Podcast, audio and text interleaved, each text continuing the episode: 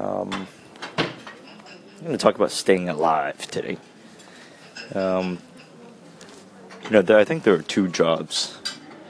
Um, there are a few jobs uh, that a CEO has to uh, has to do, or a company has to, has to be.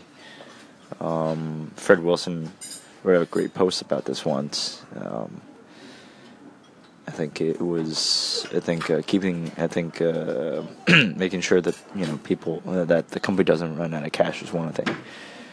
Um, and so I think the first point that I see is yeah the the, the company has to uh, keep solvent right has to keep on staying alive, making sure there's enough money to pay the bills and keep on trucking along.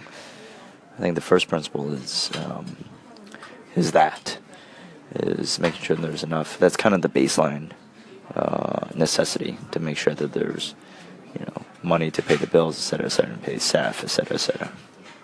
I think the second part of staying alive is actually kind of the upside, if you will, right? So the first point is kind of the baseline.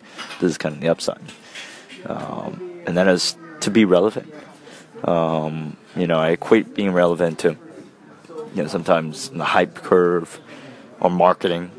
That's what people call it. But I think at the end of the day, it's being part of topics, part of the story, part of the conversation. And it keeps on being part of a company or CEO keeps the company part of the conversation. Um, um, making sure that it's turning out relevant products. It's part of the future trends, not past trends. Um, so I think the key to staying alive is the baseline is to make sure there's enough money to pay the bills. The second point is keeping relevant and being a part of the future and not the past.